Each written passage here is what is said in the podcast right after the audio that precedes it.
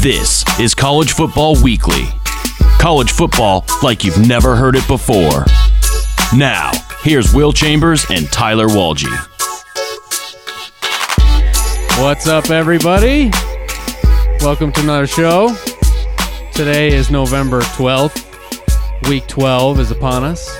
Tyler Walgie's with me. Tyler, Will, how you doing?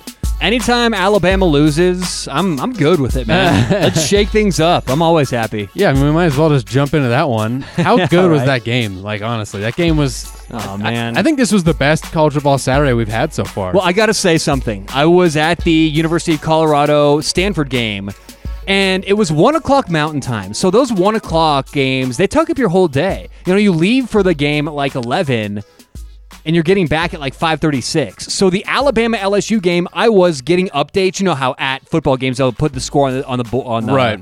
on the jumbotron. Yeah. So I was getting the updates during the game. I didn't get to watch any of it. Now, obviously, I came back and watched the college football Final highlight. or Yeah, the final yeah. highlights, things like that. But man, I, that that's one of the games that I was really dreading not being able to see. Probably the best game of the year, Yeah. two, three in the college football rankings.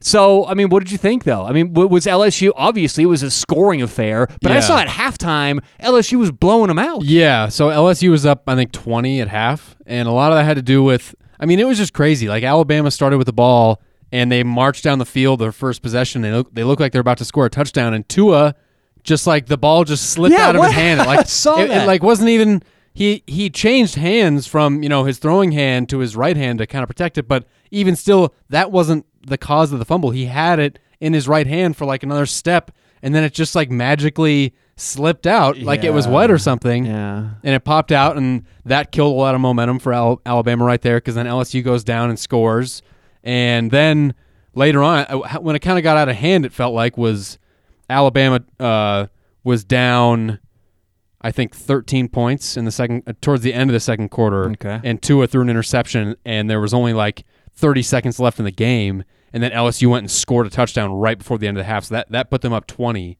And at- at that point, it felt like it was over. And I think uh, everybody kind of knew Alabama would come out and score in the second half and try to make it a game. Which they did. They did. I didn't think it would be as close as it was, but even still, like even with the score being close, it still felt like LSU totally kicked their ass. Yeah, I mean, again, 46 points putting up on Alabama's defense. LSU, it seemed like, going back and watching, that they found out early on that they couldn't milk the clock and kind of run the football. It seemed like they came out and wanted to do that early on. Now it was 10 7 after the first quarter, but the, it, it appeared the Tigers' game plan was run the football, keep it out of Alabama's hands.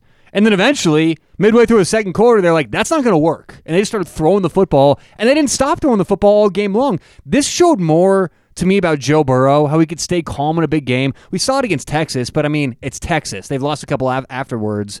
This showed more to me about LSU's offense, Joe Burrow being able to 393 through the air. Heisman, man. I mean, that that's they always talk about a Heisman moment, and uh, it's cliche, but that totally is it, man. I mean, 31 for 39, almost 400 yards, three touchdowns.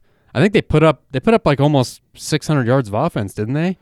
Yeah, I mean, it, look again. Alabama has a great defense. No, I don't think anybody would still dispute that Alabama probably has close to the most NFL guys on any defense right now. But this, and Will, we've talked about this all year long. How important coaching is. How a coach can go into a program and and you know you see it occasionally with maybe Mack Brown, and you feed immediate life into the program, but that's not really sustainable. What's happened here at LSU is this passing coordinator Joe Brady. Yeah, Joe has- I Brady. mean- I mean, he's completely changed the way they play, and that's nothing new. We've been talking about that for weeks. Everyone's been talking about that for weeks. But it's it's amazing to me how sustainable it is, and how they can come up with the different game plan every week. And keep giving Joe Burrow the football, and he keeps producing. He, you think he's going to be at LSU next year, uh, Brady, Joe, uh, Joe Brady? Uh, that I don't know, man. I, I mean, if he's going to be, they're gonna have to pay him more money because there are going to be so many teams. I, I almost wonder if I know the guy's young. He's he's like 29 or something.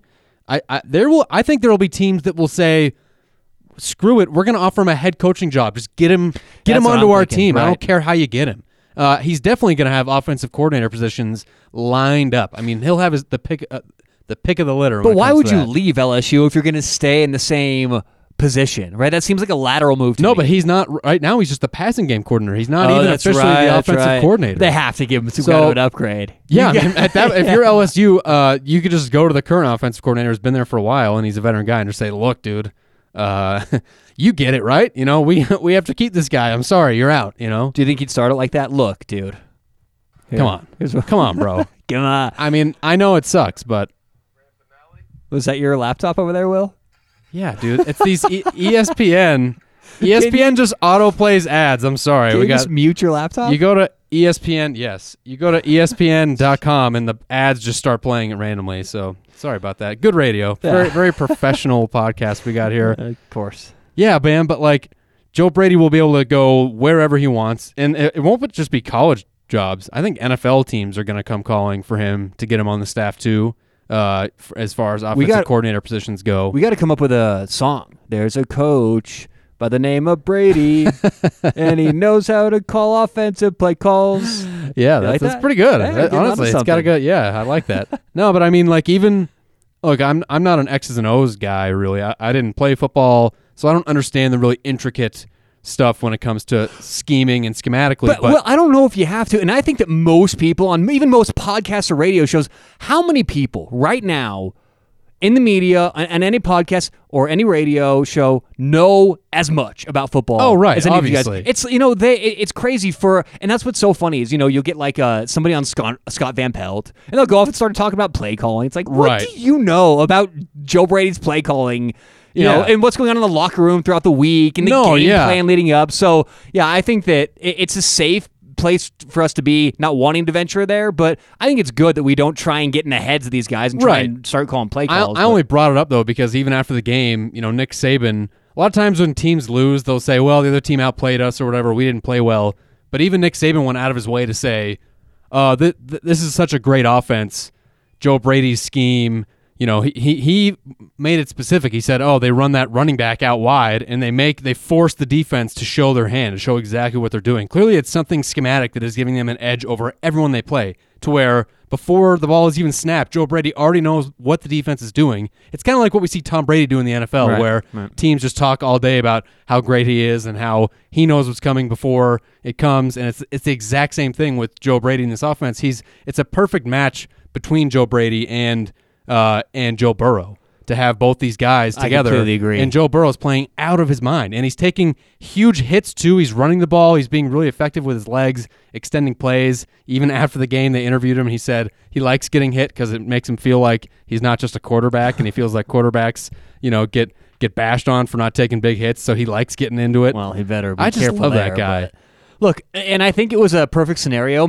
We don't know really how good Joe Burrow was before the season. He didn't get to play at Ohio State when he transferred here. I'm kind of kicking myself now, and of course, hindsight's 2020. But he was a 20 to one. Oh, he was more than that. to to win the Heisman. The high- he was way more than twenty to one. I think he was like fifty to one. Dude, that's insane. Huge That's money. crazy. And well, it's because last year at LSU he looked good, but the system wasn't this aggressive, you know, throw the ball around kind of system. So he just looked like a good, you know, a solid quarterback. But I don't think anyone could could have expected. But this is just how great this would but be. But when you look across college football and you start to, to pick out quarterbacks who will succeed at the next level, that's why it doesn't always really line up to, well, how did they do in college? What was their completion percentage in college? So on and so forth. Joe Burrow's a great example. He now got around an NFL guy, Joe Brady, in one year, completely changes the way he plays. That makes me think of guys like Shea Patterson. You know, uh, what happens if he gets some elite NFL coach in the NFL? Right. I think of Steven Montez from from CU, right? Not a lot of people know about Steven Montez, but he's going to make it in the NFL. A guy like that with all the intangibles, you get him next to a great coach, Right. And he could all of a sudden start playing. So. I just think it's great what they've done so far at LSU. I, I, they better do whatever they can do to back up the Brinks truck and pay him next year. yeah, keep him. Yeah, don't let- don't let otherwise that guy go anywhere. Because right now, Co- Coach O, who rightfully so, is getting a ton of credit for this. But without Joe Brady, I mean, LSU's still good. They're pro- they're not this good though. Without if they don't get that addition of Joe Brady, they're even not doing this this He- offensive he- system. He's the reason why they've why they've gone over the top. For they're so sure. good this year, and and you have to give Coach Orgeron some credit. And I've been saying this, and I don't have to say this. I'm saying it because I feel like it's the right thing to do. Uh, I mean, I'm sure that 0.5 percent of our audience actually, you know, listen, you know, listen to me back in radio. But I've been saying this for a long time that that Ed Orgeron was not a good hire, that he was not the right guy for the job, that he wasn't detail oriented, that he couldn't take LSU over the top, and I couldn't have been more wrong with Right. any of that. And so it's it's only fair that I'd say, you know what. You know, uh, trust me, Will. I like to take my bows here when I do well. We'll talk about the record, so on and so forth. But I also, I think it's fair to everyone to, to say where I was wrong, and I couldn't have been more inaccurate with Yeah. with with Ed Orgeron. He- I, I mean, this guy can coach. He can surround himself with talent, which is important. It's not Yeah. just recruiting; it's getting good coaches around you. And he's done everything right this year. He's a CEO guy, and he's and he's also like you know. at the he's clearly one of the best motivators in college football. Just when you hear, I mean, like the stuff he was saying after the game, we we we got the audio that got released. One of the one of the players. Let's just play. Let's. This was him after the game in the locker room. We gonna beat their ass in recruiting. We gonna beat their ass every time they see us. How's that? You understand that? Yes, sir. Roll Tide, what? Fuck you. That is so good. I, I know. I seriously have listened to that over and over and over again, and I just love Coach O so much. I feel so. I I feel like I betrayed my love for him when I picked Alabama in this game. I just feel like I can't do that anymore. He's so he, he's such a likable guy. He's having so much fun. I mean, it seems like you know he's going and talking to the players on the other sideline after the games when he's the ones that he's recruited. He's just in, always in such a happy mood, such a positive guy. He's a great recruiter. Clearly, his players love him and will do anything for him. And it's hard. I mean, he's just contagious. I love that attitude.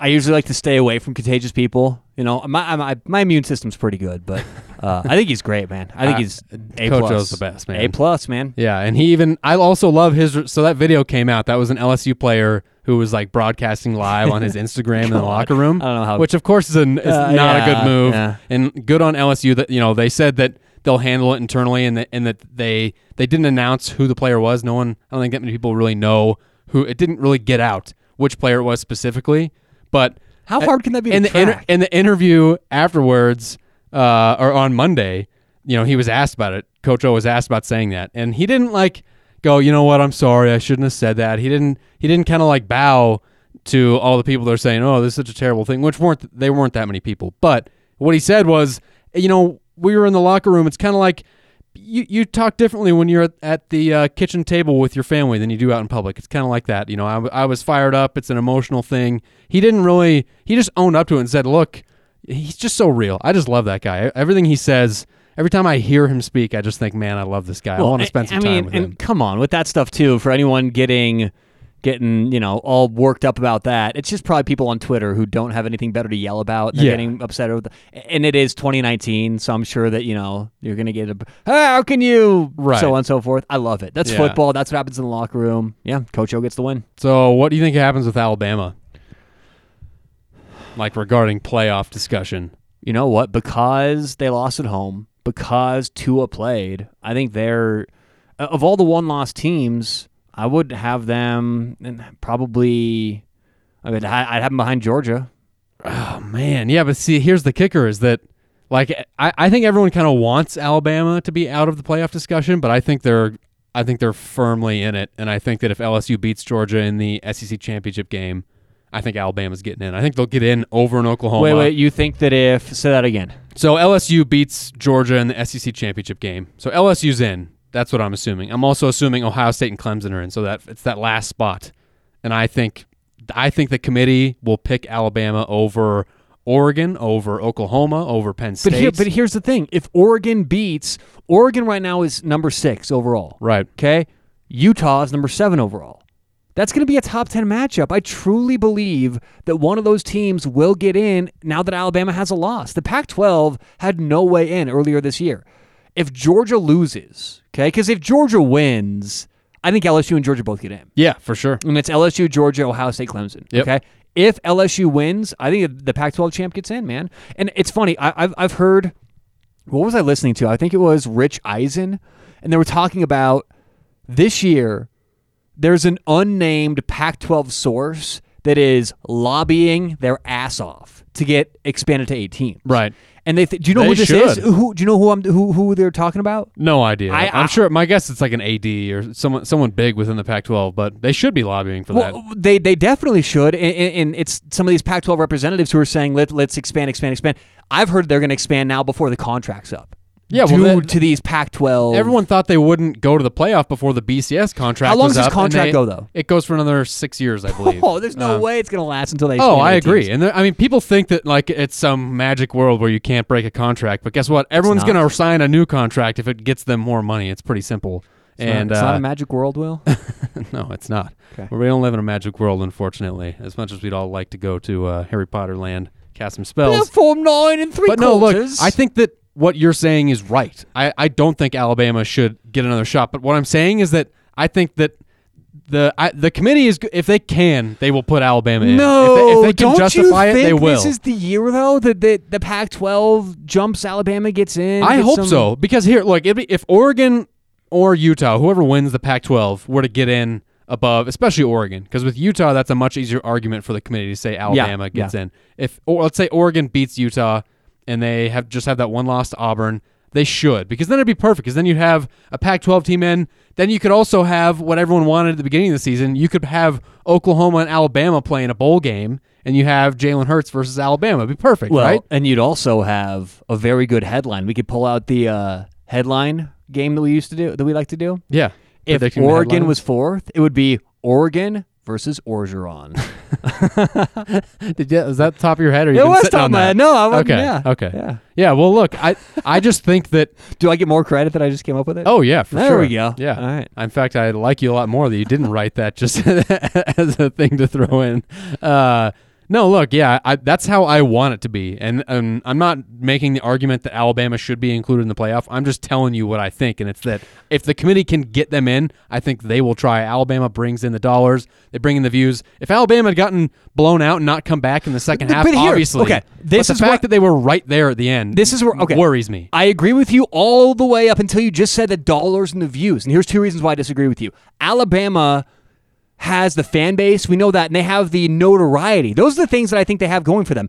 The the, the committee, I believe, wants the views and the eyeballs, which th- that brings from the Pac-12. The West Coast people who aren't going to watch, it now becomes a national thing. I disagree. It now becomes a national thing when you have LSU. Because if you have Alabama, let's say Alabama, LSU, Ohio State, Clemson, you've now got three teams that are always there, right? So you're going to have, Right. but they're all from the South. No one west Right. of the Mississippi is now included. If you bring in an Oregon, that brings in all these different people in Pac-12 land who are interested in the games. All right, well, let me make the argument for the other side. They're go- They can also say the people on the West Coast aren't going to watch no matter what. They don't really care about That's not true. Yeah, I, th- I do. I think it is true. And if you're going to tell me that having Oregon in brings in more viewers than having Alabama in, I think you're insane. No way. Well, Yes. you. I think it, because I there's was born the amount of people. maybe. In the South that will watch just because there's two SEC teams will be that much more. I think than- than, No, than, than getting. Oregon in there. People are still going to watch it in the South if it's if there's one team if it's LSU or Georgia. There's still be a bunch of people watching from the South. Man, they're rabid down there. They'll watch whoever's playing. It's not like if Al- the the people who are fair weather are on the West Coast. Okay, but how about this? watch if there's How about not even like barely even casual college football fans? People that really aren't even college football fans. Will they tune in more to see? Uh, let's let's just say Ohio State's number one for just for the sake of the argument, and so and Alabama gets the four seed. Well, will the person who's really not even a college football fan tune in to watch? Ohio State versus Oregon more, or Ohio State versus Alabama more? They're gonna because Alabama Well- has the the cachet, and so the but person that's- depends on what they'll you're ta- watch it. depends what you're talking about. I think total. It's like the the presidential election. Is it total votes? Is it the electoral pr- Congress or, or the electoral college? I think that the, in terms of the pure number of of watchers, you're probably right. Across the country, you're going to get more eyes on Ohio State, Alabama, LSU, Alabama, whatever it's going to be with Alabama number four. But what happened? And, and, and let's not get too technical here. But when you can expand and get people on the West Coast, even if it's 50% of the more, more people who be watching, it's the ad dollars that go up. And now you can Right. expand it, your, your advertising to the West Coast. And More so, time slots Exactly, that, exactly. right. So it's not just the amount of people watching. I still think there would be more. You're right. There'd be more people because it's Alabama, but you're going to get the casual fans in Colorado, Arizona, Pac-12. Right? I think everyone from the Pac-12 who's a Pac-12 fan, all of my f- friends who are Colorado fans will watch because Oregon now got in. Right. So I Yeah, think that makes I sense. Think that you're extending the rake in terms of the advertising, so on and so forth. But total number of listeners, Look, I hope you're right. I hope I, I honestly hope that Alabama doesn't make it in because you can't just keep rewarding a team based on their past, you know, what they've done in the past. Because Right. at the end of the day, if if Alabama wins out, they're only going to have one good win on their schedule, and that's going to be Auburn. And it's time the committee starts punishing this, man. LSU went out and scheduled Texas. They went and scheduled. You have to reward that when teams Right. go out. And I know that if you lose some of those games, let's say LSU loses to Texas, they have one loss. That's a better loss than, than a lot of these other teams have with one. And they Right. actually went out and played someone out of conference. So I think it's time you start rewarding that. Here's the, what this says to me if you let Alabama in ahead of Oregon. Oregon now gets punished for scheduling Auburn week one. And that's week one before you have any time to warm up. There's no preseason in college football. I mean, I think everyone would agree who's a college football fan. Week one, obviously, is where you're the most raw. You're going to make the most mistakes, Right. the most penalties. So, L- or, uh, Auburn, Oregon week one, that was a huge, huge. Uh, I don't even know the word I'm looking for. That was very big for Oregon to go do that. And so I think they should now be rewarded for it instead of punished. Yeah, I agree. And you know? We're talking about this whole playoff thing, and I think there's a lot of fans from one certain school that are screaming right now saying, um, excuse me, we still have a real chance to make it if we went out, and that would be the Minnesota Golden Gophers. Minnesota. So that game against Penn State, I, I feel the exact same way with this one and PJ Fleck as I do with Coach O. But- but- I'm but- sorry, PJ Fleck in Minnesota. I should have trusted you more. I picked Penn State to cover the spread, and I feel like an idiot. I mean, Minnesota looked amazing. PJ Fleck had such a great game plan. And it wasn't just that they kind of out schemed them and did trick plays and stuff. It's that Minnesota looked like they belong. I mean, they look really, really good. But, but before you go on, I have to take my bows now. Uh, with that win, Penn State uh, at Minnesota, I had Minnesota plus the seven. yeah, you did. Improved now to five and one on the air in our in our best bets. Whoa, I am on fire! Now, are you gonna post that on Twitter eventually? Will? Are you, Well, you know, picture? I don't think that the people on Twitter really need to know. You know what I'm gonna do is, if anything, I'm just gonna take a picture on my own personal and just share it with with the CFB Weekly on. Do on I need to block your Twitter from the podcast You do. I You- think I might. No, look, you're right. You're five and one. Uh, you you were clearly on the right side there for Minnesota, and I feel stupid for it. Um, I felt like Penn State just had the guys to make it happen, and uh, James Franklin got outcoached. Man, I mean, it, it's so simple. PJ Fleck outcoached him. It was just wild up in Minnesota. The fans were crazy. That was the biggest game in probably in Minnesota program history. Yeah. They're nine and zero for the first time since like but World War One, and I love it, man. I, I they they have a couple tough games left still on their schedule, but it, Well, it- this week coming yeah, up. this week, and and it looks like they're they will most likely represent the Big Ten West in the championship game. I don't know. Look, I the reason why I'm still just kind of penciling in, like a lot of people penciling in Ohio State, is that I think Minnesota is really good. I don't think they can compete with Ohio State. well, look- I don't know who can at this point, but I, I love what Minnesota's doing, and they that game was so much fun to watch. I think a lot of that was circumstantial as well. They were playing at home. It was their first real big game of the season. You know, th- th- there were no look ahead spots, so on and so forth. I think that was just a great spot for Minnesota. I really don't sure. think that that on a neutral field they would do that to Penn State. I don't think if you play that game ten, I think if you play that game ten times on a neutral field, I think Penn State probably wins six or so. Yeah, but, I- but I guess I'd agree with that. it was all circumstantial for Minnesota, and PJ Fleck, you give him one day, and di- weren't they coming off a bye week? Yeah, they were coming off a bye. so many the extra things. week. Yeah, so many things. So so I think that Minnesota, you know, we'll talk about this coming up. They may struggle this week going on the road now to an Iowa team after that big win, but look, it, it was a huge win for them. I, I think that it says again how important coaching is. PJ Fleck's going to be gone next year.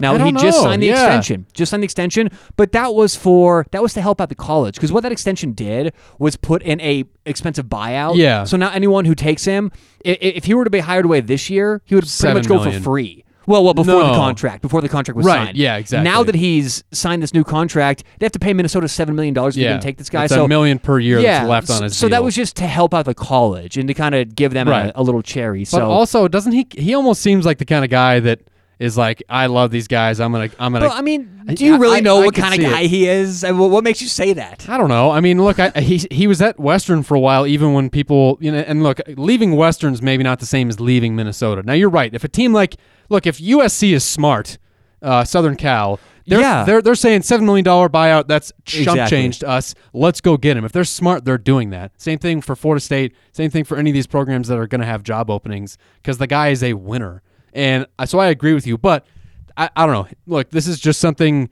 You're right. I don't know him, and uh, maybe I'm just reading into this wrong. But he does strike me as the kind of guy that's going to say, "I think I can win at Minnesota. Maybe not win a national championship, I but I can. you would have I can win a Big Ten. certifiably insane. Yeah, you're probably to right. stay at Minnesota. But man, uh, I can't give enough credit to that guy. And and it's not just him. Tanner Morgan, their quarterback, played out of his mind. He th- he only had two incompletions, 18 for 20, three touchdowns, and then Sean Clifford on the other side, who was talking smack before the game, saying we're going to sink their boat. You know the whole row the boat thing. He threw three picks and. It, look, if Sean Clifford has a good game, doesn't turn the ball over, Penn State probably wins this. Yeah, yeah, I think so too. Turnovers And were so a very big part of this. That game. that goes to show you, man. You, get your quarterback ready, and Minnesota's got guys, man. Their receivers, uh, Tyler Johnson and Rashod Bateman. Rashod Bateman, 200 yards and seven catches. Tyler Johnson had like a huge that that play where he kind of went up and and took it away from the corner, and then and then uh, Yeah. did the tightrope walk down the sideline. It was it was such a great game. I had so much fun watching it. Really It- impressed with Minnesota. No, me too, man. And it was a, a big win. If it if it makes you feel any better, on the NFL preview podcast where I have uh, on my show, where I Uh-huh. have NFL expert Ryan Elliott in every show, I'm uh four and zero against him this year. So if it makes you feel any better, you know, it I'm doesn't doesn't make me feel any better. But that's a, like I said, Tyler. We got we still got some some games left. I think when the bowl games come around is where we're gonna have some some real bet board opportunities. Maybe I can get back to 500. We'll see. Do you want me to play you a sound clip? Maybe Uh, if Tyler wasn't so scared and didn't only you know like one game a week, there'd be more opportunities for me to beat him straight up. Yeah, but I don't- he I don't always force agrees with me. How about Uh, that? Uh, here, I, I sometimes play this for Ryan. It's from uh, The Office, and look, this is how it goes sometimes. Not everything's a lesson, Ryan. Sometimes you just fail. Just replace Ryan with Will in there, I guess. hey, we got a lot of Sometimes picks I coming just up. fail. But your your dad was was uh, tweeting me I don't on, know what on the old talking on the old Twitter, telling me that he's whooping your ass in the father son pick'em this year. That's true. He's picking like he's he's hot, man. Yeah, he's picking. He's, He's picking unbelievable. at a, at a serious clip right now, Dude, better- But he's this last weekend. Uh, not two, so two weekends ago, week ten. He was four and seven. So I'm afraid he's might, might be regressing back to the Okay, mean. okay. But he is still whooping me. So we Pops is he and I swiping pick floor about with you, man. He and You I pick about ten games uh, a week. I was doing the math. I'm like, my God, it's like 11 games yeah, a week. we they're just picking. we just always pick the biggest games, and then you know he's an Oklahoma fan, I'm a Michigan fan, so regardless of whoever those two teams are playing, we'll add them. So it's about ten, sometimes more games per week, and we've been doing this every year now for you know almost 20 years, uh, ju- gotta- just just for bragging rights, not for any money or anything. And uh, I've won plenty of years, and this year uh, he's whooping me. Oh, well, better luck next year. You got to step your game up, Will. Tyler coming with the heat on the soundboard today. I know, I know. can't wait till I get a couple wins against you. I know. Yeah, I, I have a feeling we may uh, we may be putting some new games on the bet board today. Mhm. Yep. No, but this was such a. It wasn't even just the. Uh, you know, obviously the LSU Alabama game was the headline, and then you had the Penn State Minnesota game. But there were some other really great games. Oklahoma Iowa State. Oklahoma had.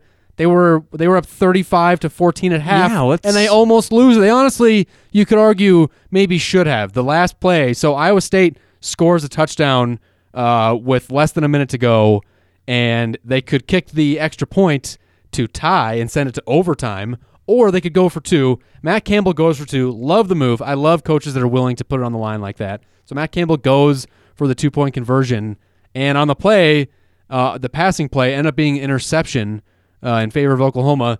Eh, there was there was some possible PI there. Honestly, you could you could have called it. I get that it's the last play, and a lot of refs will swallow their whistle, so to speak. But that easily could have been some pass interference, and then Iowa State's got a shot to win right there, outright. I couldn't believe this comeback. I stopped watching. I stopped following this game when Oklahoma was winning by so much. Yeah, I mean, it looked like it was over, and then Iowa State put up 20 points in the fourth quarter, and that wasn't even the best comeback of the day. Uh, the, that, that, of course, went to Illinois, the Fighting Illini, who, by the way, thank you, Illinois, for covering there. So they were down 21 points at the start of the fourth quarter uh, on the road. Or yes, they were on the road at Michigan State, and they went ahead and scored. Uh, I think they scored 24 straight points, something like that. They ended up winning the game on a last-second touchdown. Now Yeah, it was, 27-3 in the fourth quarter. yeah, insane. And so they, uh, you know, the Fighting Illini are now bowling. That's their sixth win. I, I in last week's episode, I gave them out plus 14, and at first it seemed like, well, that was a stupid pick. They come all the way back, cover, and get the win. They're bowling. They're at six wins for the first time in, I think, like nine years. You talk about getting better as the season moves on. I mean, this team is is solid, Yeah. man. Lovie Smith. yeah, How about man. that? Big for Lovie. Big for the Illini. That was a great game. I mean, and the hits just keep on coming for uh, Michigan State. That's their fourth straight loss. The hits. Mark Dantonio hot seat. Yeah, I'd get say- rid of him. You want, but as a Michigan fan, don't you want to see him stay there? I mean, kind Like- of. I mean, we'll- we'll get into that when we do our breakdown a little bit. But like Harbaugh's two and two against him, and one of the wins came off one of the but Will, flukiest plays. But, but- you're right. Yes, I, I don't want uh I don't want a I don't want you know some hip young Well, and awesome and coach come in and take I over. kn- I, know we're going to talk about this game, but part of the reason why I think Harbaugh's only two and two against Dantonio is because they run the same system forever. So Dantonio knows how to stop that pro style offense. I think if Michigan, you know, kind of runs this spread or whatever you want to call it this year, they're going to have much more success. Yeah. So I They did want- last year, you know, start, and they kind of they that's when last year they started to run more spread elements in their offense, and they pretty much dominated Michigan State last year. The score wasn't crazy; it was just twenty one seven. But if you kind of watched the game, you knew that that was really more. I mean, Michigan State had ninety four yards of offense in that game. Well, Michigan State's offense is so antiquated. so man. bad, You want you want to uh, hear my Mike Tyson impression? oh gosh, know, if- Tyler's impressions, if- installment number ten. If my if my Mike Tyson, you know, impression, Michigan State, their offense is so antiquated. You know, it's, it's just so antiquated. That's pretty good. That's, that's actually that, that might be your best impression so far. Thank you. Your other ones, I'm not too sure about. that Thank one you, actually folks. sounded I'll be here all week. Thank you. Yeah, that was a good one. Uh, another comeback. Baylor stays undefeated. Baylor TCU. So they win. It goes to triple overtime. Wait, which game is this? Baylor TCU. Oh, yes, yes, yes. It ended up being 9 9 at the end of the fourth. And then, uh, you know, no touchdowns have been scored. And then in overtime, it was touchdown city. Final score 29 23. Baylor gets the, uh, gets, they, they barely squeaked out against TCU. They stay undefeated. They're 9 0. I made my first teaser of the year, and I won And? this year. I fucking won it. All right, who was it? Baylor it and who? was a. Was let me let, let, let me look it up actually quickly. It must, Baylor must have been one of them, right? No, I had uh, TCU. Oh, plus A- actually, what? uh, that would have been plus like ten or something. Yeah, yeah, it was plus ten for for TCU. Let let, let me pull it up quickly. here. Okay. but uh, yeah, man, I got the teaser action going this weekend. Big on the Baylor Bears. They're now Baylor has set themselves up so that even if they could lose this game against Oklahoma and still have a really good chance at making the Big 12 championship game and rematching against them. Yeah, I mean, Baylor has really turned it around quickly. Oh, After yeah. Art Briles left, I thought it was going to be a long time until they were They had a couple of really bad again. years. They they did, but look at it's usually a progression of you win eight games, then ten games, and then you're really good. I mean, they just turned it on out of nowhere. It's Yeah, been really Matt. Rhule, man, done. Matt Rhule. He's another coach that if you're one of these schools looking for a guy, he should be towards the top of your list, right Right. up there with PJ Fleck. I got my teaser pulled up here. Okay. So I had the Friday night game, Washington. I teased them from ten and a half. It was a seven point teaser, so ten and a half to three and a half. Uh, they covered against Oregon State. Uh huh. Uh, TCU from three to plus ten. Minnesota from plus seven to plus fourteen. Nice. And then my CU Buffs from plus three and a half to plus ten and a half. That's good, man. Teaser bets, uh, they're the best because you always feel like, you know, like uh, teasers are the best. They're even better than parlays at tricking you into thinking like I can't lose this bet. And yeah. I, I love teasers. They're they're one of my favorites. I do one every week. Sometimes it's just three games. Sometimes it's like six or seven. Well, they're fun. I mean, and and if Yeah, you look at the actual advantage that you have, if you and that's what's always good is you just want to like get the first couple of ones out of the way, Right. And you're essentially playing with house money, man. Yeah, for sure. Yeah. I agree. I love that. heck yeah. Uh, Wisconsin gets the win against Iowa. It was a close one though, 24-22. Wisconsin still keeping their chances. That that game between Wisconsin and Minnesota in a couple weeks is going to be nuts because that's going to be the decider, I think, for the Big Ten West. Be electric. Uh, Kansas State, Texas. Man, K State had it. They were right Yeah, what the there heck against happened Texas. here, man? well, they covered, so that's good. We were we were still right giving that pick out. Uh, 27-24 is the final score. But K State was right there. Look, this is one of those games where it seemed like Kansas State should have been the favorite going in, and Texas was favored. No one really knew why, and clearly, you know, the guys in Vegas they saw something they liked, and they were right because Texas won. They improved to six and three, and K State falls to six and three. But uh, this was a close game, and K State had a real shot there at the end. And uh, Dicker, the kicker, came through with a game-winning field goal kick for Texas again. Hey-o. That's the best call for any any uh, sports commentator. You think that's like Every a- time he gets a chance, it's always Dicker, the kicker, for the game. You think it's a self fulfilling prophecy? Like when he went to play football, and they said, "Hey, Dicker, what do you play?" I mean, do you think he said running back, or do you think he goes that kicker? You Yeah, know, Dicker, the quarterback, doesn't have the same ring it, to it. it doesn't sound nearly as good. I think you're probably right It's kind of like uh, if you have the name Jeeves. I think there's a ninety percent chance you're going to be a butler. Or the people are going to ask you things. Yeah, Ask Jeeves. Throwback to all the people back there that don't remember what life was like. yeah. I'm here singing Google Brady so Bunch. easy. We're talking remember- about Ask Jeeves. You remember Ask Jeeves? I do remember And Ask, Ask Jeeves. actually. had a moment there for like a, a couple weeks. They were hot for yeah. a month. I, I remember going to Ask. That was before like Google Yeah. was really good. Sometimes. Ask Jeeves was better.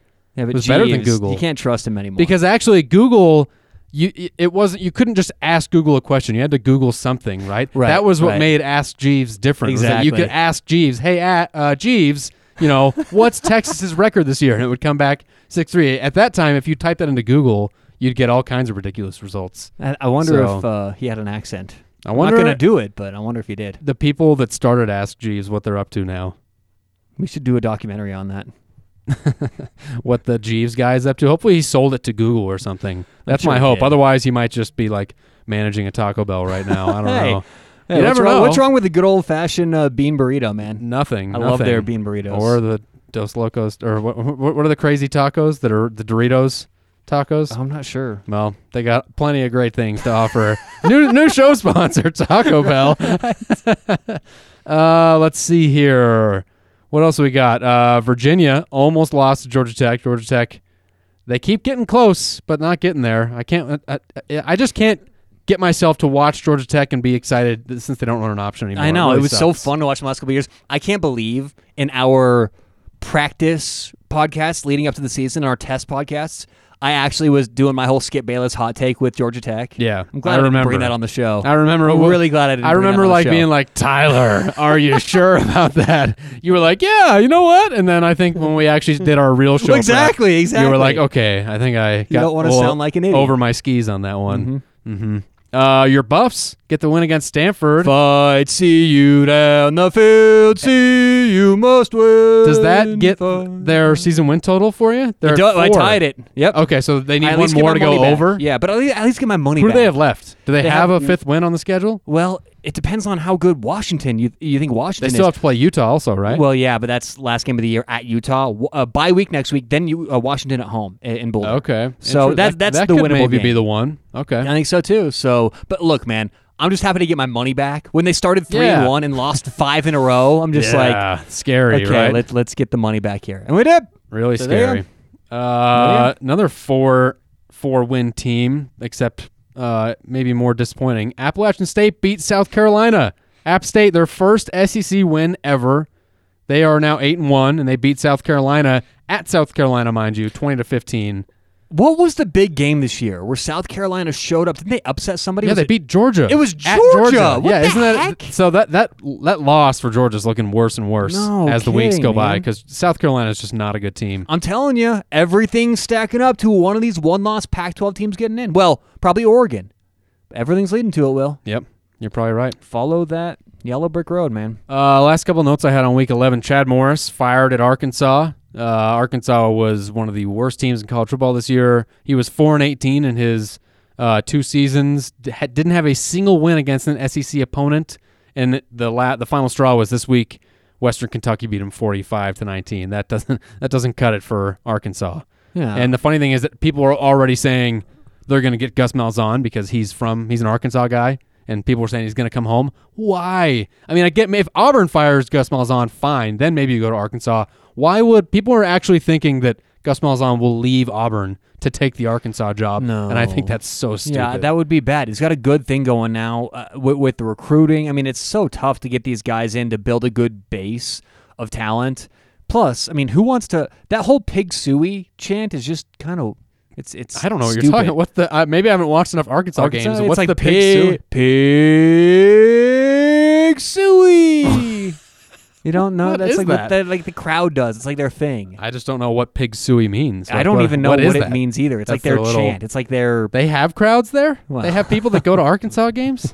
will. That's tough. Uh, you got any other notes for week eleven? You know, I don't. Will that that does it for my notes, my Okay. notage. Well, I wanted to. Uh, we have a new segment, another South Park related title. Uh oh. You know, sometimes when you're scrolling Twitter, you see some things and you go, "This is the dumbest thing I've ever seen." With Shitter, I don't even need a cell phone. My thoughts are sent directly to the internet and then to everyone else on Shitter. Shitter. now, look, I love Twitter. Twitter can be really awesome for some things, but then you see crazy shit, and then it becomes worthy of shitter. It's no longer fun. It's no longer good. Are we sticking to college football, or can I go? Uh, You can go wherever you want. I'm going to Oh. start with some college football stuff here, but then if you have any tweets you'd like to highlight, any shitty tweets for shitter, uh, I'm going to start with a couple here. Um, Alabama fans, and I'm I'm guessing this is a, a very small minority. I really hope so of Alabama fans, but there were Alabama fans after this game that took to shitter and were tweeting things like hashtag fire Saban. This one guy, I'm calling him out. His name is Jacob Stegman, Stegman on Twitter. He quote tweeted actually one of his older tweets from last year's national championship game. So last year when they got blown out by Clemson, he had tweeted, "I sat in this section, this seat for 19 uh, or for my entire life. I've never seen an Alabama team this poorly coached. It's time for Nick Saban to hit the road. Get if outta he's here. if he's back next year, I promise I will not renew my season tickets. He quote tweeted that after this game and said, "I'm not a monster. I'm just ahead of the curve." Hashtag fire Saban. he's not the only one. Here's another one that said, uh, "Been coming to Alabama football games for 35 years now. Currently watching our fans file out of Bryant Denny at halftime by the thousands. Unacceptable. Fire Saban." Hey, Alabama fans that want Nick Saban fired, shut the fuck up. Could there be a more a more spoiled group of fans in the whole world? I'm sorry. Nick Saban could go 3 and 9 this year. He's not getting fired. You're not calling for his head. You have just gone through probably one of the most historic uh, and is still going through the most historic runs by a college football program ever. Nick Saban may go down as the best college football coach of all time, and these morons are saying fire Saban. I really hope this is a very small minority. Boo fucking who to these people. You you don't get to complain if you're an Alabama fan. I'm sorry, you don't get to. Yeah, you can be just, upset they uh, lost, but you don't get to complain. That's rich people problems right there, man. Oh, That is yeah. just that is just That's like billionaires being like, "Oh, I lost hundred dollars. I dropped my wallet." Right. It's like, shut up, yeah, man. Yeah, I- that drives me up a wall. When, especially, you know, I've been a, a a fan of a team who hasn't been good in about a decade, you know, and so I don't want to also play the hey, you all, you know, the the cry, feel bad for everyone else card. But when you're so good for so long, just accept it. You lost one game. Just Yeah. fucking take Yeah. it and move on. Nick Plus, Saban's lost, like, like- you lost to a bad team. Right. You're Georgia losing to South Carolina. You lost to LSU. Yeah, he's got like eleven losses in twelve years, and like six of them came in the first year.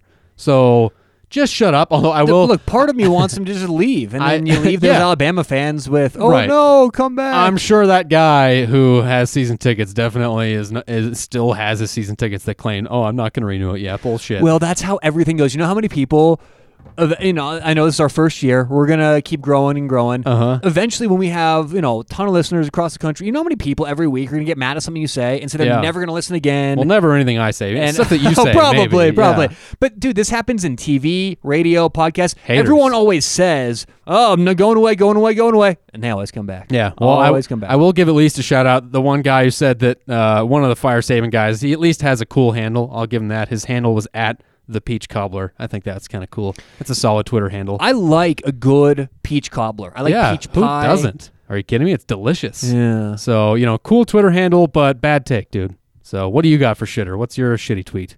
Well, it's not really a shitty tweet. It's just kind of eye opening. Okay. And um, this is from Boomer at Boomer145. It's a uh, OU account. And it says, Holy shit, if the College Football Playoff Committee isn't blatantly doing everything they can to get two SEC teams, uh, SEC teams in. Georgia lost uh, to 4 and 8 South Carolina. Um, uh, to a four and eight South Carolina team who lost to Appalachian State. I'm calling bullshit. This was a couple hours ago after the new college football rankings were released. Oh yeah, let's hear those. yeah, by the way, new college football rankings. this is right perfect now, that we record on Tuesdays because we're gonna have this live every time. LSU number one, Ohio State number two, Clemson number three, Georgia number four, Alabama number five, Oregon number six, Utah number seven, Minnesota number eight, Penn State number nine, University of Oklahoma number ten. Put some respect on Minnesota's name, man. Get them higher. It doesn't matter. Like you know, look, we we'll say it every week. We're not going to spend a lot of time debating these rankings because they don't matter until the end. Because Right, half these teams are going to exactly. play each other, and obviously Minnesota's going to have to play, uh, even if they uh, don't play anyone in those rankings yet. They'll eventually have to play Ohio State if they continue winning. So it doesn't really matter. But p- uh, give Minnesota some love, man. Put I think they deserve to be ahead of some of those teams. Just yeah. Penn State as a seven point underdog. I think you should at least put Minnesota above Utah. You know, Yeah, I think they I should, agree. should at least be number seven. I think a case could be made for Alabama, Oregon ahead of Minnesota right now.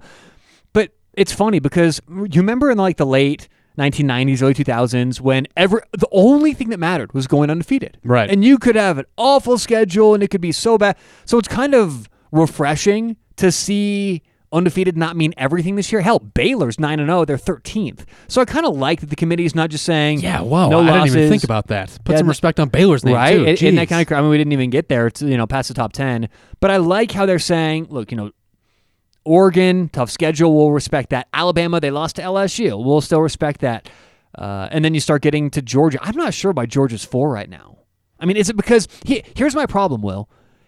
When you lose these games, has a huge impact on the ratings, but it shouldn't. If if if Georgia lost to South Carolina week one or last week, that should technically mean the same thing to, to the committee. Right. But they say we're going to put Georgia there because they lost a long time ago. I think that's kind of a natural feeling for everyone, though, right? Though. Everyone kind of has a recency bias. You're right. It really, when it happens, probably shouldn't matter. And if that's the case, But put Oregon if above it's fresh in your man. mind. And yeah, I, I don't think Georgia should be. I, I mean, Oregon should be ahead of Georgia, if you ask me. But I think that what uh, what that is, I look. I think that the the committee definitely until they put out those last rankings, they know they can manipulate them to maybe affect like kind of like you said last week where you made the argument that they they wanted Alabama LSU 1-2 because of that game. They probably want Georgia ranked higher so that when the SEC championship game comes around or whatever, maybe it's just for that the Georgia Auburn game this week gets better ratings. Who knows? Yeah. I, I don't think that I think it would be really hard to say that Georgia's a better team than Oregon right now to be to be perfectly honest. Georgia Auburn this week. That's uh, it's going to be a Really good one. Yeah, Yeah, no that's part of our man. breakdown for sure. But Absolutely. Yeah. So there you go. you have any There's the other shitty tweets there? No, I don't have any others. Do you? No, that, that's it. But you know what? To that boomer fan, look, I get it. I, it's I love when you see fans because you can just scroll through Twitter. I scroll through and I see fans from all all sorts of different teams, and all of them is so sure that their team is better than the other team. You know, Well. that's that's why they call them fans. They're all crazy and they're passionate about their team. Yeah. And so to the Sooner fans out there, I get it. You're probably upset that the SEC is getting more love. You know, the SEC teams are getting more love than Oklahoma, but ultimately, if Oklahoma wins out and more chaos happens, they'll they'll get their shot maybe, but they got to worry about. I mean, geez, they almost just lost Iowa State. They're gonna have to worry about Baylor. They got to worry about who they're gonna play in the Big 12 championship game. They got to fix fix some problems before they can really be complaining about their ranking in the playoffs. Yeah, all these teams now with one loss. I mean, it's not time to start wondering about the playoffs. You just have to win and hope everything kind of falls into place. Yeah, for sure.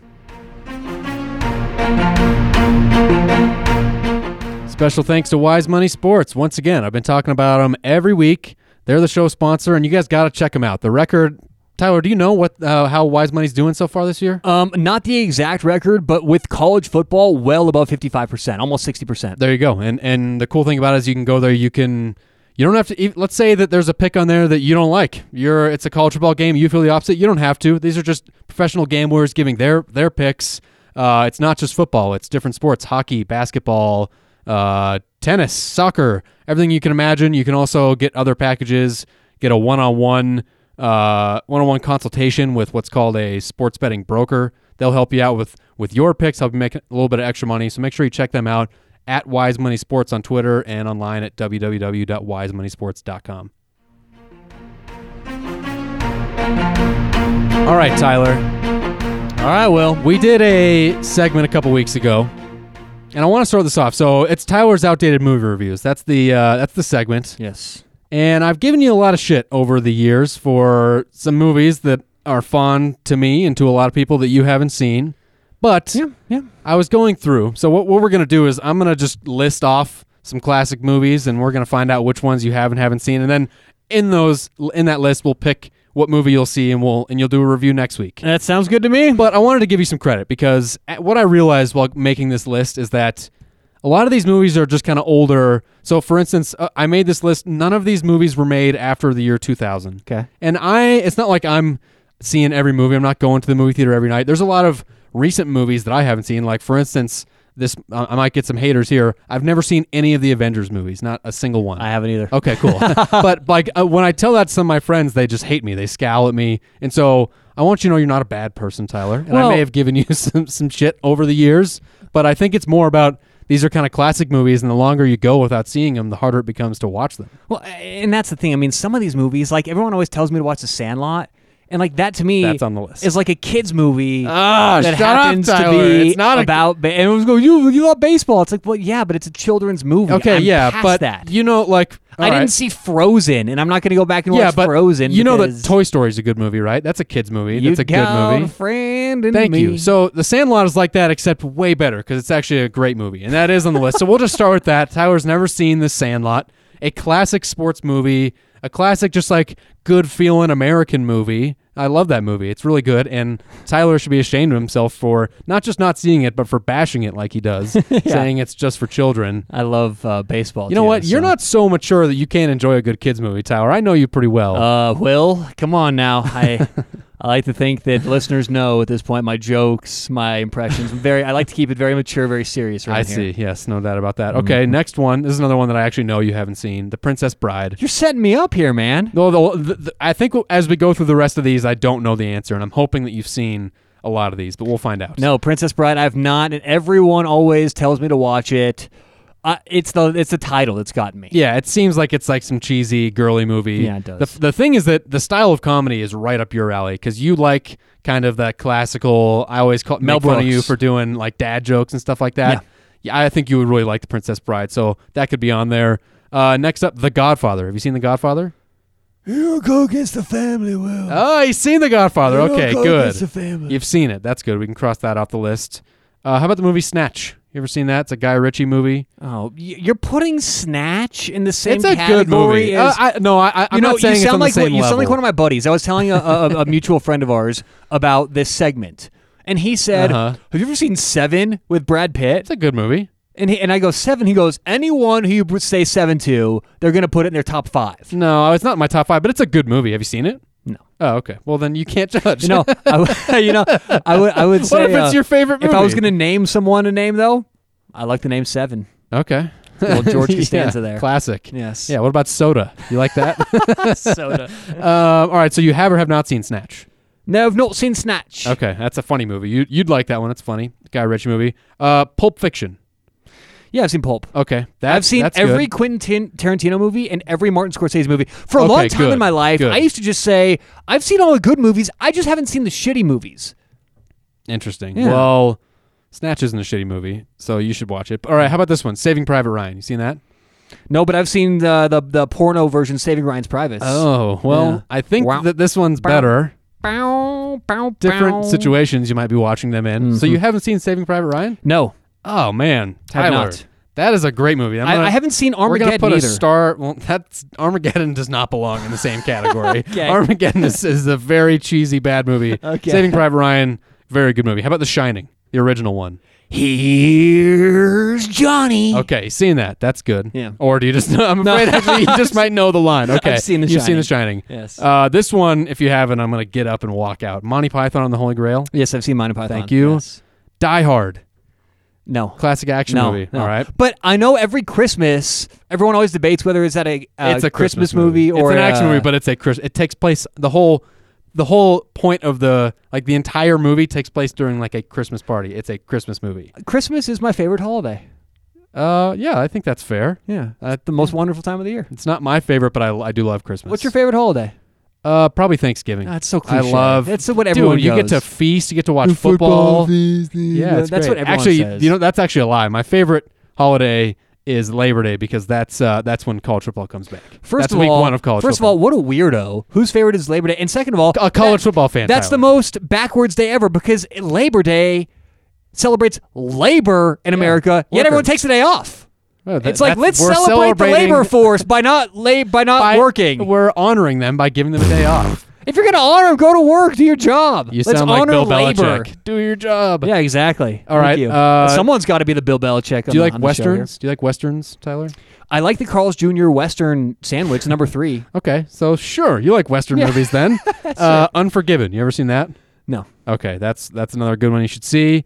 Uh, just a few more here. Blade Runner. Have you seen Blade Runner, the original? no. Harrison Ford. See, I I knew you. I knew some of these classics you wouldn't have seen them. Fargo. Have you seen Fargo? No, but I spent I spent a month there one ah, night. Man, you would love Fargo. You know why? Because you would immediately bring your horrible North Dakota accent. I, yeah. will, I've got my North Dakota accent, Will. I've already got it. That's that it's sounds from way up north. You sound Irish. You don't sound. You Oh, don't come sound on. like from North from Dakota. North at all. Dakota. We like our hockey Oh, up here. Tyler. And our bison. You know what? Well, that's, I guess, I'm North glad Dakota that you can make a living gambling because you could not make a living as an impressionist. I want you to know that. Oh, come on now, Will. And last but not least, this is one of my personal favorites, The Big Lebowski. Have you seen that? Oh, I love Big Lebowski. Okay, good. Yeah. All right, so then we're gonna have to pick a movie from the list. Well, so you, you didn't even put two on there that I was Terminator. You didn't have on there. yeah, I mean, I mean, look, these are all. It's probably a worthy movie. I didn't think it was like a great movie, but you haven't seen it. No, I haven't seen it. And There's one Okay. more. But what yeah. else were you thinking? I was thinking of one that I was text. uh, I, I- forget. but- Okay. Well, then we're gonna have to pick through this list. So, Yeah, you you tell me. ah, man, honestly, the fact that you told me you haven't seen Saving Private Ryan makes me want to make you watch that one because that's another one that no one can not like. It's a really good movie, so I think you should watch that one. Well, well, I think we've got a winner. Okay. How, how long is this movie? See, the reason why It I is- don't like it is movies long. is because they take so goddamn this one's long probably to two and a half hours, but it is one that will captivate you. You'll be you'll be in it immediately. You you you'll never be like, ugh, uh, this movie keeps dragging on. It's a I very don't know. good Saving movie. Ryan's Privates, man. They get in, they get out, hour and a half. Nice storyline. Okay, You I know? like that one. So. my favorite uh, porno name for a regular movie is Throbbing Hood. Oh, Throbbing Hood's good. Harry Twatter and the uh, Sorcerer's Bone. This is getting dangerous. getting into dangerous territory here. All right, so you're gonna watch uh, Saving Private Ryan and review it for next week. you got it. You can make time for it. I believe in you. Yeah. Uh, Want to do some Week 12 games? Let's do Let's it. move on to that. All right, week 12, kicking off with Indiana on the road at Penn State. Penn State 14 point home favorite right now. This Penn State defense, everyone's talking about, they're only allowing 12 points per game. That's good for fifth in the country, and they so they have an elite defense, right? Only one problem. The two teams they've played on their schedule that are in the top 50 in scoring, Minnesota and Michigan, both were able to score on them. They both put up well above average. Minnesota, of course, scored 31. Michigan put up 21, all almost all in the second half. The rest of the teams on their schedule that are that they played, which is why everyone thinks that Penn State's got this elite defense. Buffalo, 74th in offensive scoring. Pittsburgh, 111th. Maryland, 75th. Purdue, 95th. Iowa, 97th. Michigan State, 106th. I think their defense is not as good as advertised. And guess what? Guess who's ranked in the top 50 in offense? Indiana. They're 34th right now. The Hoosiers. Uh, look, their starting quarterback, Michael Penix Jr., he did leave the game with a season ending injury in their last game. But backup quarterback Peyton Ramsey, he's got a ton of starting experience. He started games in 2017, 2018. He's come in in relief for Penix this year and done very well. He's got uh, he's completing 72% of his passes, nine touchdowns, only three interceptions. And the Hoosiers had an extra week of prep. They had a bye week while Penn State was playing a tough game in Minneapolis, all the way to the last second. Indiana is seven and two. They're having their best season in decades. They have a very winnable game against Purdue at the end of the season, so you can bet they're going to try their hardest to upset Penn State here. And if they do that, uh, and they and they get that win against Purdue, that's a nine-win team. That, that the first that would be the first time they could get to nine wins since 1967. Tyler, I think the Hoosiers are underrated. I think they can keep this one close, and I think they have a real shot at an upset win. So I like taking Indiana with the points plus 14. Side note, also the over/unders at 51. I like the over in this one as well. I think both teams are able to score points here. Yeah, you mentioned that bye week. That to me is the biggest factor in this handicap. It, Indiana's been able to move the football, and I think they will. I like the over as well. There will. Uh, both teams good in yards per play. Indiana 6.21 yards per play. Penn State 6.29. So they're pretty similar. The one thing that kind of stumped me and made me hesitate. You look at the, the history. Last 10 games, Penn State's won nine of them but against the spread, five and five. So if I get an Indiana team who's a little motivated, I think we've got a good line here and some value. Coming off the bye week, I think they have about a comparable coaching staff. I've lost a lot of my faith in what the Penn State coaching staff has done, not just this year, the last couple years. When James Franklin first got hired, I mean, he was good at first, but then remember he lost, he almost lost his job a few years ago, and he either beat Ohio State or Michigan, or there was some big win at the end of the year. It was Ohio State. Ohio State blocked- to save his job. kick, yeah. Without that, he would have been gone then. I have never gained enough to really consistently bet on Penn State week in and week out, and I obviously went against them last week. I'm going to go against them here this week. I think Penn State wins this game. I don't think there's too much of a hangover, but you start putting in all the factors. 14, 14 and a half points is just way too many to give an Indiana offense who will be able to move the football. I think they're going to pass the ball. They're throwing for just over 300 a, a game. They're throwing it for about I think they're throwing it like 40, 41 times a Yeah, game. it's a lot. They're airing the ball out. So I think Penn State does get exposed a little bit here, give some points up, but I think they they're, they're able to fight back, and I do believe we see a high scoring matchup here. The 14 and a half, though, give me Indiana. All right, so we both like Indiana plus the points and the over. Yeah, and the, and the line's moving towards Indiana early. This opened up 16 and a half, and the early money coming in on the Hoosiers. Okay, fair enough. Next up, we won't spend too much time on this one. Ohio State minus 52. Why did you put this in the outline? I'll tell you why. So they're minus 52 at Rutgers. It's not look, this isn't going to be an exciting game to watch. And there's I don't have a ton of data for you here, but it's pretty simple. Ohio State I think is the best or second best team in the country right now. Rutgers is not. Rutgers sucks. Ohio State just beat Maryland by 49. They continue to cover the spread at an unbelievable pace. I get it. This number's huge and very scary. 52 points is a lot. But look at the history between Ohio State and Rutgers. Ohio State's blown out Rutgers in all five of their meetings since Rutgers has joined the Big Ten. If let's just say we take this 52 point number and apply it to the last three years, the Buckeyes would be two and one in those three games against the spread. And the only time they didn't cover, they won that game by 49. And Ohio State, they're averaging 54 points in the five meetings with Rutgers.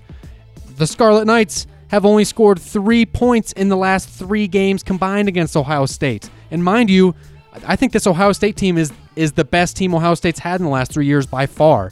I'm taking Ohio State.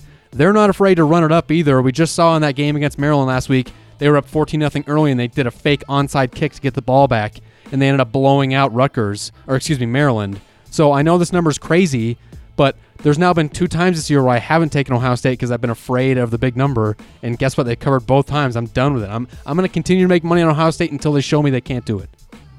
Want to bet? What? Would you like to bet on it? No way. This is a bet board Uh, game. It is. It's You're a bet gonna board take game. Rutgers. I'm going Rutgers. I love this. Plus 52 and a half. And this all has to do with Ohio State looking ahead to Penn State the following week. After they play Rutgers, they go on or they host Penn State the very next weekend. And I think that Ohio State could get up a ton this game. But the second half, they rest their starters. They they relax. They know they're going to get the win. And here's the thing also. At this point the committee is clear Ohio State's the best team in the nation. They're going to be looking for separation against Penn State, against Michigan. This game is a write off for them. I think, honestly, I think Ohio State could win this game 31 7, and nobody bats an eye. They don't drop in the rankings. Nothing really happens. There's no incentive for Ryan Day to run this thing up, and I think they're going to get a healthy lead. I think they pull their starters early in the second half and probably put up a goose egg. I think they score six points in the second half. You know, I think that they're so far. I think it's like 42 nothing. I think that Or for Ohio halftime. State to score six points in the second half, they'd have to be kneeling Th- every That's play. a ridiculous and a very specific prediction for me to have. No, But I get my, what you're my saying, point though. is, I think they're up so much in the first half, 41 nothing, something like that. They completely take their foot off the gas, maybe give up a late touchdown. I think Rutgers doesn't even have to backdoor. I think Rutgers stays in this thing and covers the 52 and a half primarily because Ohio State looking forward to next week and arrest their guys up. This is a huge number and the public is on Ohio State. Now, everyone is saying uh, pretty much Ohio State's good, Rutgers is bad. I know this is a huge point spread, but Will, every time I see 52 and a half with an over under of 61 and a half, if I can just get that touchdown out of Rutgers, I think I've got a good cover here. So it's a bet board game. I got Rutgers plus 52 and a half. I love this. I can't believe this one ended up on the bet board. It So, did. Okay, we'll see if I can get a win or if Tyler's going to continue the landslide of head-to-head wins. Landslide brought me away.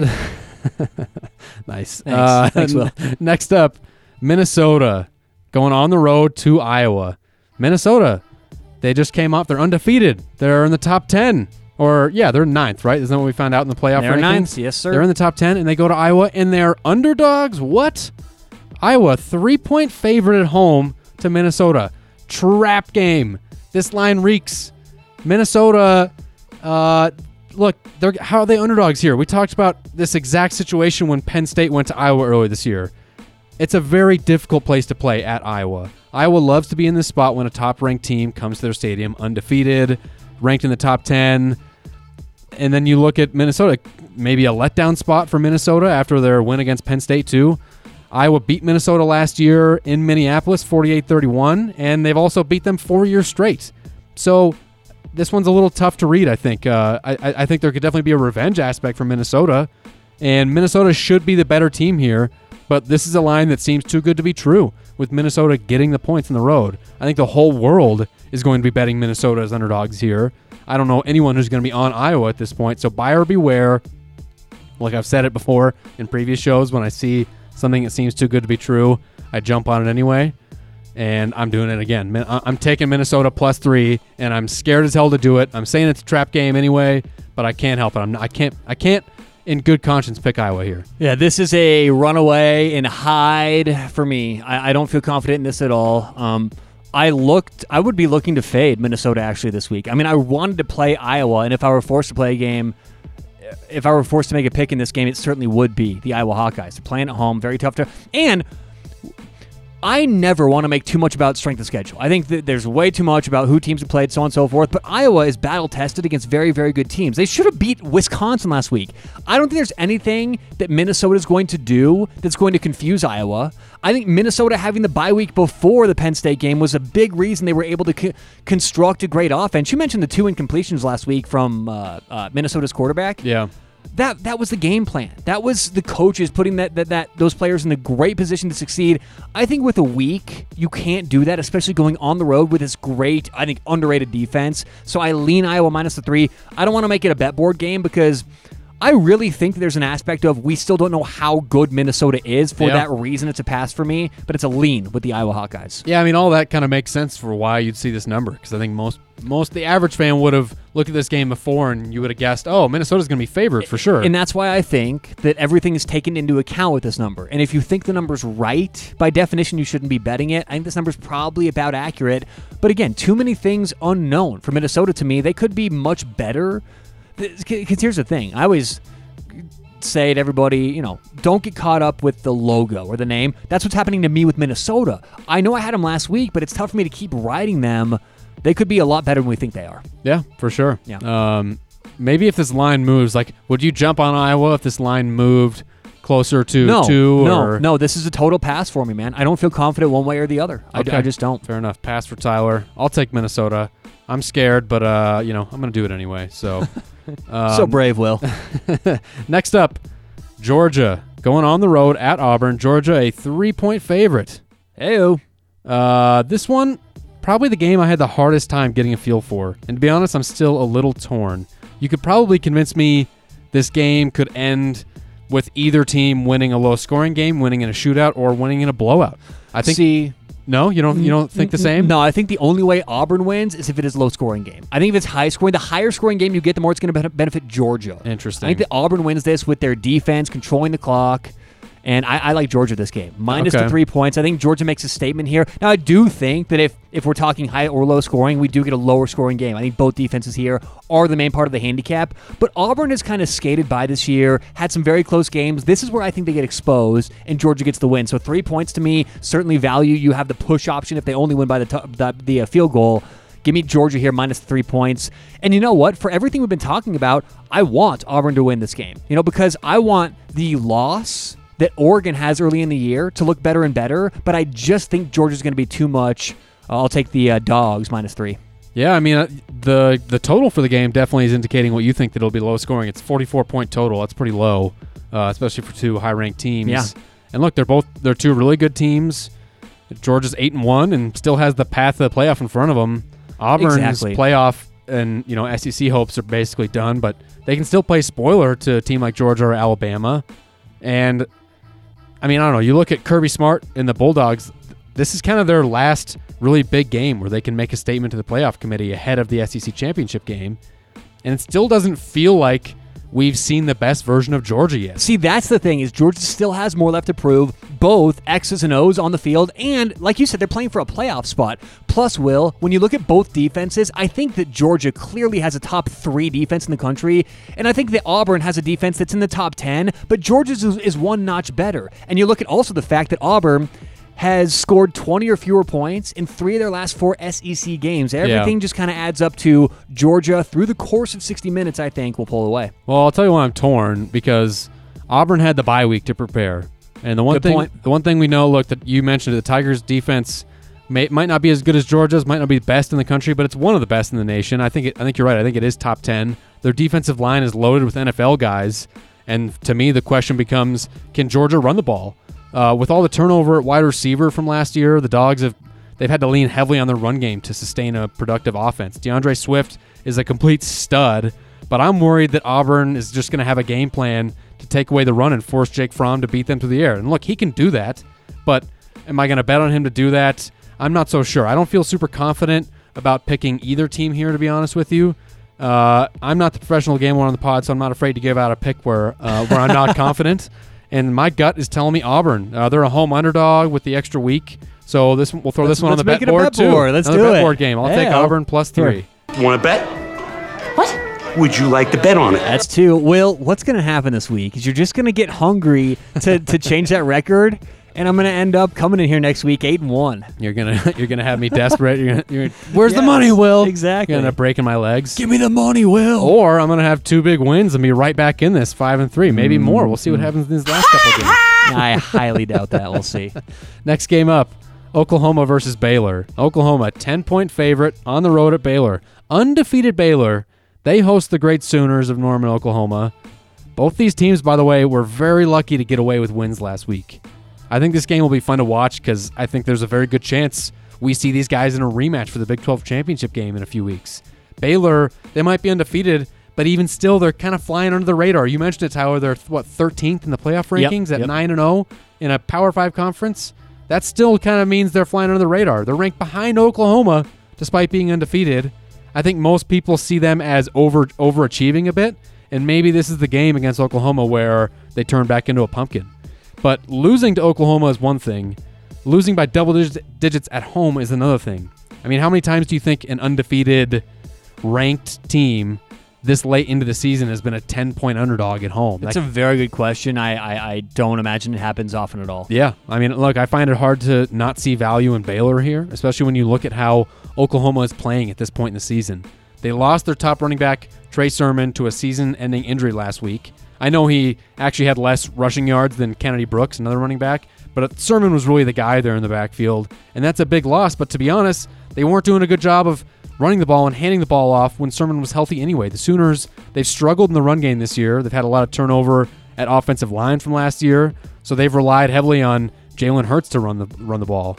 And I, I don't think this game will be much different. I think if the Sooners want to make long drives and score a lot of points, they're going to be forced to throw the ball early and often, which I think plays into Matt Rhule's hand.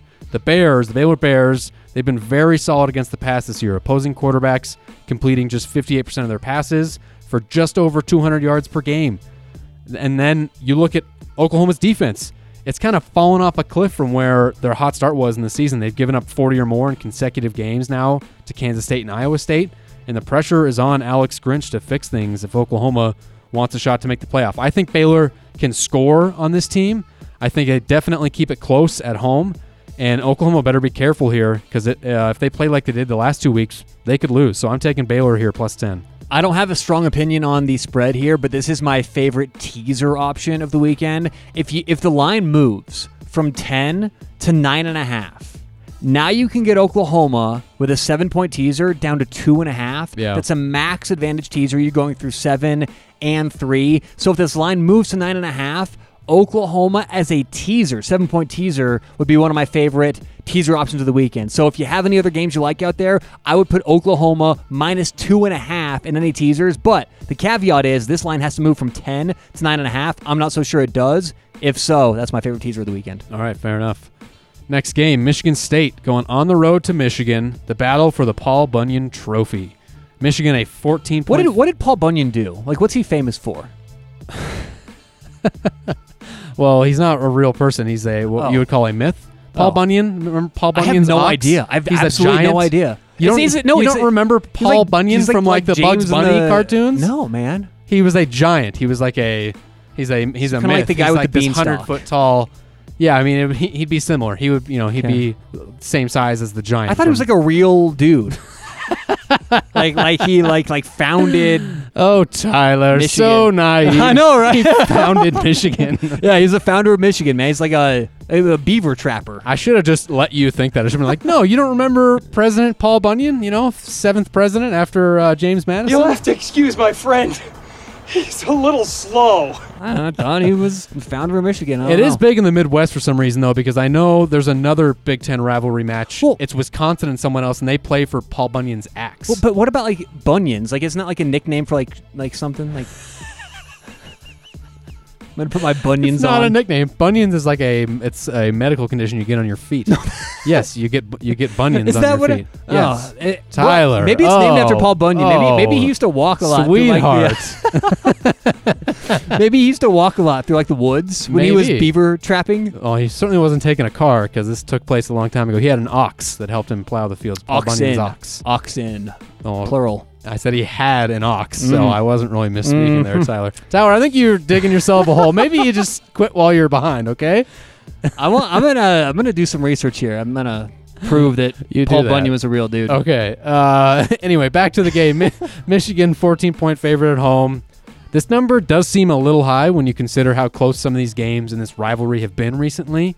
And typically, you you know you can throw the records out when these two play each other. These teams really hate each other. Uh, everyone talks about the Michigan Ohio State rivalry, and there's no doubt there's hatred there, but there's actually a little bit of respect between the Michigan Ohio State rivalry. There's almost none of that with Michigan and Michigan State. These guys really don't like each other. And then you, I mean, look at the trajectory of these two teams. It's in complete opposite directions from the beginning of the season. Michigan started out really struggling. They're kind of hitting their stride now. Michigan State's lost four straight. Uh, they gave up that 21 point fourth quarter lead to Illinois last week. Their defense is completely fallen off. The offense is terrible. Brian Lewerke can't complete a pass. He's completing just barely over 50% of his passes. And I get the feeling that Mark Dantonio has lost the locker room there. Um, interesting stat with this game, too the home team hasn't won this game in five years. So in the four years since Harbaugh has shown up, the away team has won this game every single time, two and two. Uh, but I think this is the year that Michigan can, gets it done at home. I'm taking Michigan to cover, and I think this Jim Harbaugh, he, this might be the fatal blow to Dantonio's coaching tenure at Michigan State. I think Michigan could really blow them out. I don't see how Michigan's going. Michigan State will be able to produce points. I think Michigan will be able to score in this Michigan State defense that has proven to not be as good as everyone thought. And on top of that, Michigan had a bye week to prepare for, for this game. So they have the extra week to prepare for a rivalry game. You know that Harbaugh is going to come out with some kind of game plan here. He really wants to shut out this Michigan State team. They almost had a shutout last year. Michigan State only managed 94 yards of offense last year against Michigan. The one touchdown they got was because Michigan fumbled inside their own 10 yard line, gave them the ball right there in the red zone. I think this could easily be a blowout. I could see Michigan winning this game uh, 35 to 14. Okay, so I looked it up, and Paul Bunyan was based on a real person here, Will. So let me read this But to you. not a real person. The true, Just to be clear. the true story of this iconic figure is a little more complicated. Historians believe Bunyan was based in large part on an actual lumberjack, Fabian Fournier, a French Canadian timberman who moved south and got a job as a foreman of a logging crew in Michigan after the Civil War. How do you get Paul Bunyan out of Fabian Fournier? Those are not similar things at all. Fabian Fournier sounds like. Uh, he sounds like a like a musician. Yeah, Like- it does. Yeah, like, Hey, like he, he would have a he would have a song with Michael Bolton or something like that. Michael Bolton featuring He'd have a so- he'd have a song with uh, who's the guy on Seinfeld who won't have sex with Elaine? Oh come on, uh, uh, and he's he's he hot and heavy. Remember that guy? Oh, No. Seinfeld fans right now are uh, um, Who are you talking about? I don't know why I, am blanking on this. Hot and heavy. I know you're not talking about David Puddy. David Puddy no what's gladly that guy? has sex with Elaine. no uh, John Germain. John, You know- yeah, John okay. John Germain. Huh, he's the sax player. Yeah, that's right. hot and heavy. so anyway, let's get to the Michigan game. Um, I think Michigan is going to blow Michigan State out, and it's Okay. for it's for one reason. Uh, Paul Bunyan actually it ties into my handicap pretty well. No, I'm just kidding. So Michigan State for the last couple years, when you look at the data against Michigan, the last couple years, and this is what I talked about earlier in the show. Michigan's always run this pro style offense. I think that D'Antoni thrives when he sees offenses that he knows. It takes so much game planning away from D'Antoni having to scheme new things for, for every week. now that Michigan has this different system. What we've seen this year is Michigan State's very one-dimensional on defense. So as long as Michigan uh, Michigan State's one-dimensional on defense, so as long as the Wolverines can find a way to run the football, which I think they will, this is going to be a blowout. I think Michigan wins at home. I think that also Jim Harbaugh having a little bit of incentive I know he's won before against Michigan State, but I believe he wants to run it up this year against both Michigan State and Iowa State. Now, or uh, Ohio State. and we'll talk about the Buckeyes when we see get if he there. can do that. Exactly, exactly. But this is a big opportunity for Harbaugh. And it may actually help that Ohio State's so good this year. He sees this as this is the rivalry game. We can definitely win. I see a blowout here Yeah. from, from the Wolverines. So. Yeah, this would you know make him three and two. Finally, he'd have a positive record against uh, Michigan's rivals that aren't Penn State. Penn State being the only kind of big team that he has a positive record uh, since he's he's joined. Yep. Uh, yeah, I mean, look, you look at Michigan State; they're giving up a ton of points. They've given up thirty or more for five straight games now, and uh, that's just not what people expected with Michigan State. I mean, even in the in the press conference this week, Mark Dantonio was actually saying nice things about Jim Harbaugh, which is something that it's, is totally foreign. I mean, this guy's losing it. It's almost like he knows the writing is on the wall. Maybe he's leaving. Maybe he's given up. He said that he thinks Jim Harbaugh is a Hall of Fame coach. I can't. I, I a year ago, I never would have imagined he'd say something nice about Jim Harbaugh.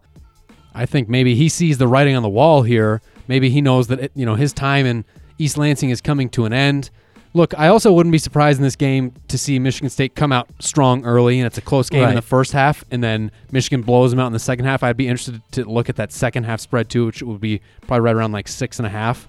Uh, I think there's a good chance Michigan could pull away in the second half. That's kind of how the game went last year. It was a close game in the first half. But either way, I, I don't see any way that Michigan State wins this game. To be per- perfectly honest with you, uh, you got to give Dantonio credit for you know the success he's had in time there at Michigan State, but it does feel like things are coming to an end. They don't have the talent on the field. The coaching isn't working. I like Michigan here. Does it concern you at all that Michigan is one in seven against the spread their last eight games coming off a bye week? Uh, so, so showing that Jim Harbaugh doesn't do nearly as well as some other coaches in college football with that extra time. Yeah, a little. I mean, look, they, they haven't been a good team against the spread in general the last few years under Jim Harbaugh, and I think a lot of that is the you know hype and public opinion, and lots of people betting on Michigan because they know the name and they know Jim Harbaugh, um, and it is a big number. You're right, but still, it, I think this is it, it has a little bit to do with how Michigan is doing in the bye week, but I think it almost has more to do with just the state of the program for Michigan State and how they're doing. They're really looking terrible. More a fade of Michigan State than a play on Michigan, but still take Michigan minus absolutely. 13 and a half. Yep. I'm with you. All right, cool. And last but not least, I'm only going to touch on this one for a minute. Alabama at Mich- at Mississippi State. They are a 21 point favorite. I think Alabama blows them out. I think everyone here is going to look at Alabama, who just lost and gave up a ton of points to LSU, and maybe say, "Oh, it'll, this will be a letdown spot." They're they're not going to show up against Mississippi State. The only problem is that Mississippi State has been terrible. They've been blown out by a lot of really good teams this year, uh, giving up a ton of points. Uh, I, I don't I don't see I know they're coming off a bye here. Uh, uh, Mississippi against- State. Yeah, Mississippi State's coming off a bye here before this Alabama game. But you look at their schedule. I mean, they gave up 49 points to Texas A&M. They gave up 56 to Auburn. What is this Alabama offense going to do them? I mean, we saw what Alabama, what the offense did, even with an injured Tua who might, might not be playing. Once again, I don't think uh, that there's a good chance that Tua plays here. I think he looked pretty gimpy after the game there against LSU. But even still, this is more about even with Alabama's backup, a 21 point number is really not that big when you consider uh, the two teams here between Mississippi State and Alabama. So I'm all over Alabama here, minus 21. Yeah, I actually am too. I think this has to do with the history of Alabama, Mississippi State. The Crimson Tide had just shut down Mississippi State the last couple of years. Last year, they won 24 0. Uh, I think this defense shows up. I, I believe Alabama takes their frustration out on Mississippi State this week, gets the big win, and I don't think 21 is too much at all. Now, Alabama is 2 and 5 against the spread their last 7 against SEC opponents. So when they're playing in conference, things have not gone great for Alabama, but I that, that doesn't matter to me this game. I think they win. Again, take their frustrations out. Uh, that 2 and 5 against the spread, how many of those were coming off a loss? Right, I would be willing to say almost none of them. So Yeah. Alabama has the motivational edge here. I think they win big. Yeah, and Nick Saban, look, it, it'll be easy enough for him to motivate his guys here. He can easily look at them and say, hey, we lost LSU. We still have a real shot to get in this playoff. We got to continue to to beat the teams in front of us, blow out the bad teams, prove to the committee that we still deserve a chance. You know, whether they do or not is up for debate, but that's what he can say to them. I think he'll still have them motivated. So you and I are both like Alabama there. Yeah, I mean, look, again, last week was a lot of people say that could have been Alabama's season, but I don't think Nick Saban's going to let that affect his team. Other teams, maybe a letdown after that kind of a loss. I don't see that happening with Alabama, with Nick Saban, that coaching staff. Give me the Crimson Tide minus 21. Yep. All right, we're both on it. All right, well that's all that's all the games we got. That's it for the show this week. Thank you guys for listening as usual. Follow us on Twitter. I will tweet out a picture of the bet board this week. Do it. Just to help out Tyler. Give him a little at boost. CFB Weekly. Ego boost at CFB Weekly. Make sure you follow us. Subscribe, review, help out the show. Thanks for listening, guys. We'll see you next week.